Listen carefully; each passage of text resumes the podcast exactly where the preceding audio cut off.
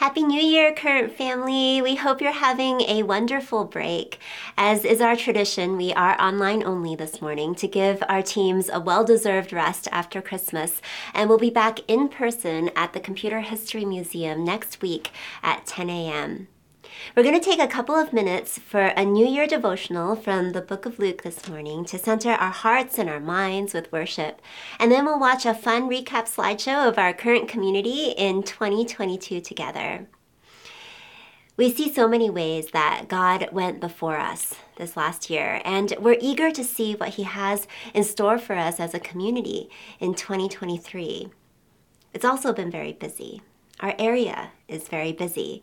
Maybe your break has felt more hurried than you would have liked it to be, or you're already finding yourself anticipating the expectations of Q1, of returning to the rhythms of school and work and all the things we punted to 2023. Jesus had times where he was busy too. And there's a lot we can learn from him on how he made space for what was important when the expectations of others would start to crowd in. Let's take a look together. We're in the book of Luke, chapter 8, verses 40 to 56 this morning. Now, when Jesus returned, a crowd welcomed him, for they were all expecting him. Then a man named Jairus, a synagogue leader, came and fell at Jesus' feet, pleading with him to come to his house, because his only daughter, a girl of about 12, was dying. As Jesus was on his way, the crowds almost crushed him and a woman was there who had been subject to bleeding for twelve years, but no one could heal her. She came up behind him and touched the edge of his cloak, and immediately her bleeding stopped. Who touched me? Jesus asked. When they all denied it, Peter said, Master, the people are crowding and pressing against you. But Jesus said, Someone touched me. I know that power has gone out from me. Then the woman, seeing that she could not go unnoticed, came trembling and fell at his feet. In the presence of all the people, she told why she had touched him and how she had been instantly healed. Then he said to her, Daughter, your faith has healed you. Go in peace. While Jesus was still speaking, someone came from the house of Jairus, the synagogue leader. Your daughter is dead, he said. Don't bother the teacher anymore. Hearing this, Jesus said to Jairus, Don't be afraid, just believe, and she will be healed. When he arrived at the house of Jairus, he did not let anyone go in with him except Peter, John, and James, and the child's father and mother. Meanwhile, all the people were wailing and mourning for her. Stop wailing, Jesus said. She is not dead, but asleep. They laughed at him, knowing that she was dead. But he took her by the hand and said, My child, get up. Her spirit returned, and at once she stood up. Then Jesus told them to give her something to eat. Her parents were astonished but he ordered them not to tell anyone what had happened. The first thing we see in this passage is Jesus is returning from a trip. He had just been across the lake healing a demon possessed man, and he had to travel back from there. You know how it feels to return from a trip. It can feel tiring to come back from travels, both physically and emotionally. We see in verse 40 that immediately Jesus is met with crowds as he returns. And not just a lot of people, but people with expectations. They've been waiting for him. We're literally told that the crowds almost crush him. It was busy. The weight of expectations are very real in every sense. Is anyone feeling like this going into 2023? Jesus is both fully human and fully God. He feels all these things as we do, but he's also perfect in his discernment of what to do next when met with crushing expectations and an unrelenting schedule. And there's a lot we can learn from how he makes space for what is most important. First, Jesus makes space by being open to diversion efficiency and meeting the expectations of the crowd are not the most important priorities to him. Throughout this passage, people are rushing at him with the urgency of their requests, very real needs. Jesus allows himself to be diverted from his plans for the day, not once, but twice. First, with the request of this religious leader named Jairus, who asks him to come heal his daughter who is dying. Note that Jesus diverts himself to go in person. even though we've already seen at this point in his ministry that he has the ability to heal from a distance. He did that for the centurion's servant in the previous chapter. There's something significant about his decision to go in person with Jairus.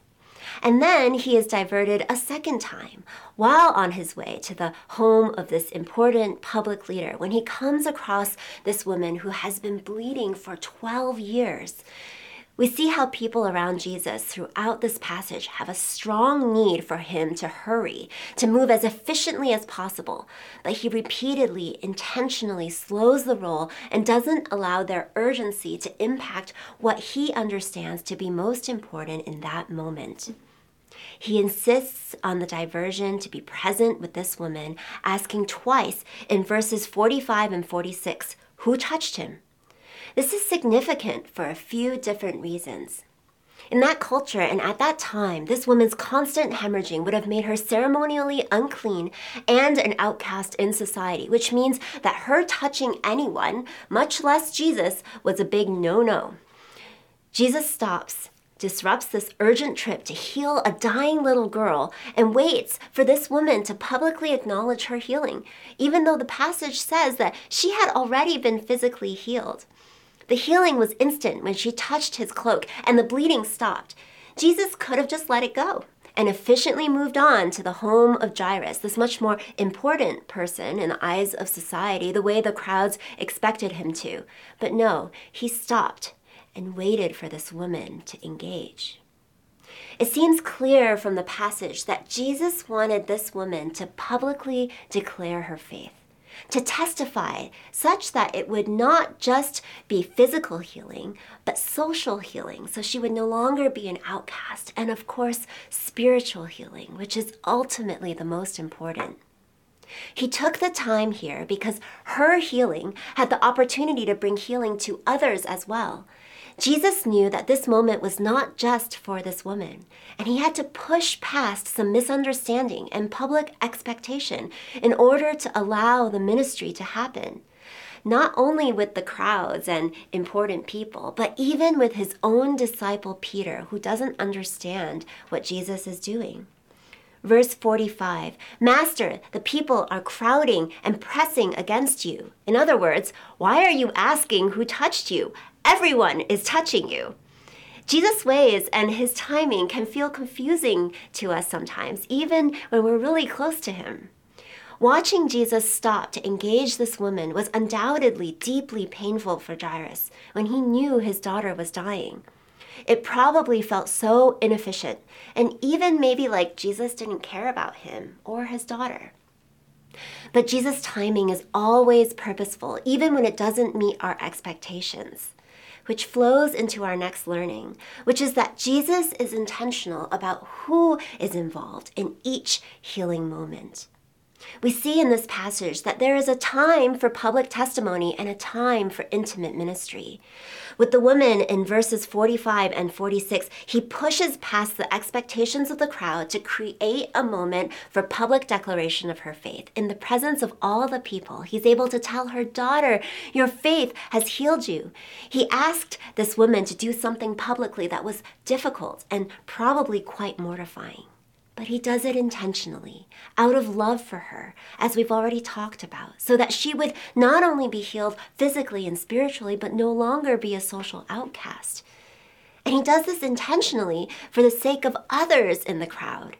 It's hard to imagine that this moment doesn't impact the faith of the many who witness it, including Jairus, who's walking with Jesus in this moment it's very possible that Jesus wants a social outcast to model faith to this important religious leader, leading him to spiritual healing as well. If you're anything like me, doing things that push against the crowd's expectations can be difficult, especially when we don't feel clarity on why we are pushing against the current. There is a strong current here in the Silicon Valley to find our worth in our hustle, in our success, in what we can accomplish. Our church is named Current because we believe Jesus offers us living water and another way, a way that's open to disruption, to doing things that on the surface may not meet social expectations. like stopping once a week to prioritize communal worship, to serve the Lord together with others, making space for the well being of our souls, it can all run pretty counter to society's expectations. In verse 51, Jesus again pushes against the crowd's expectations, this time fencing them outside the home of Jairus and outside this little girl's room, only allowing Peter, John, and James to come in, along with the child's mother and father. Jesus is intentional in this moment about the intimacy needed for the ministry that's about to happen. Jesus knows our hearts and is intentional about each moment.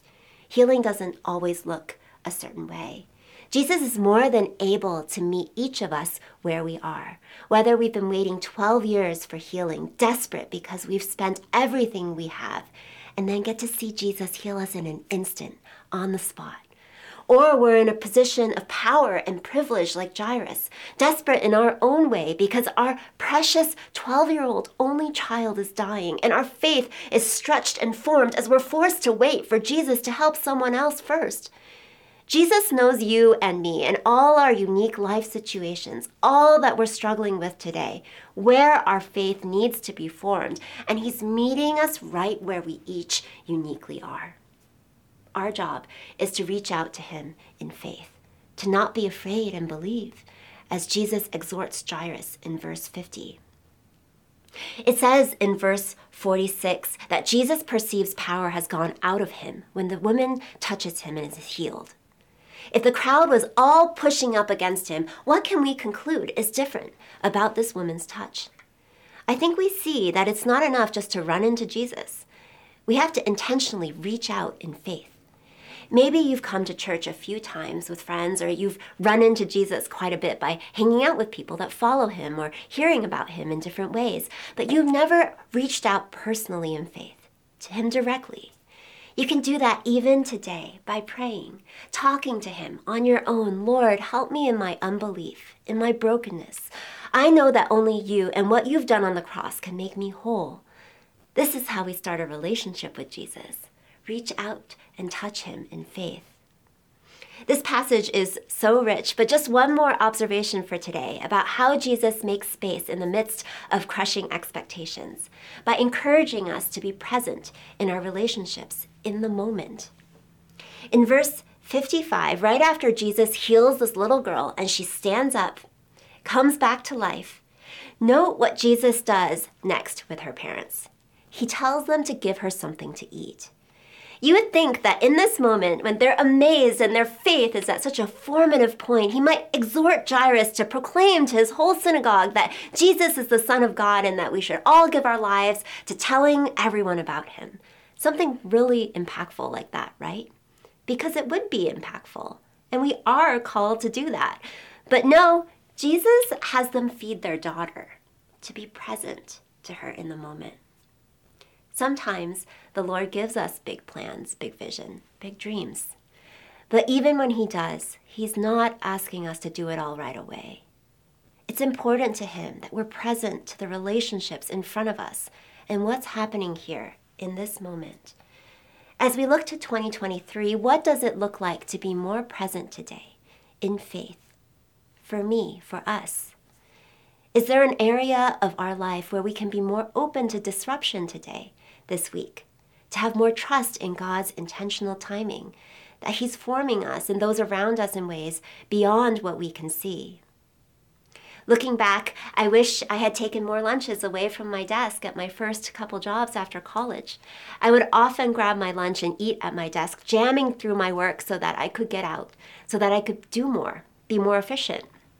When I look back, I can't help but think how many deeper relationships I missed out on by doing that as a parent, if I put down my phone for just 30 minutes a night to be fully present with my kids, that's over 15 hours a month and 183 hours a year of conversation, cuddles, jokes that I am fully present for.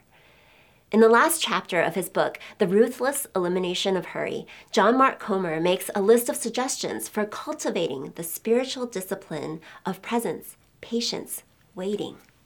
Let me share some of them with you because I guarantee a few will sound pretty ridiculous. By sharing these, I'm not advocating that we need to do all these things. They're just ideas meant to challenge and confront our assumptions. But perhaps one of them might be your thing to do in 2023. Number one, drive the speed limit.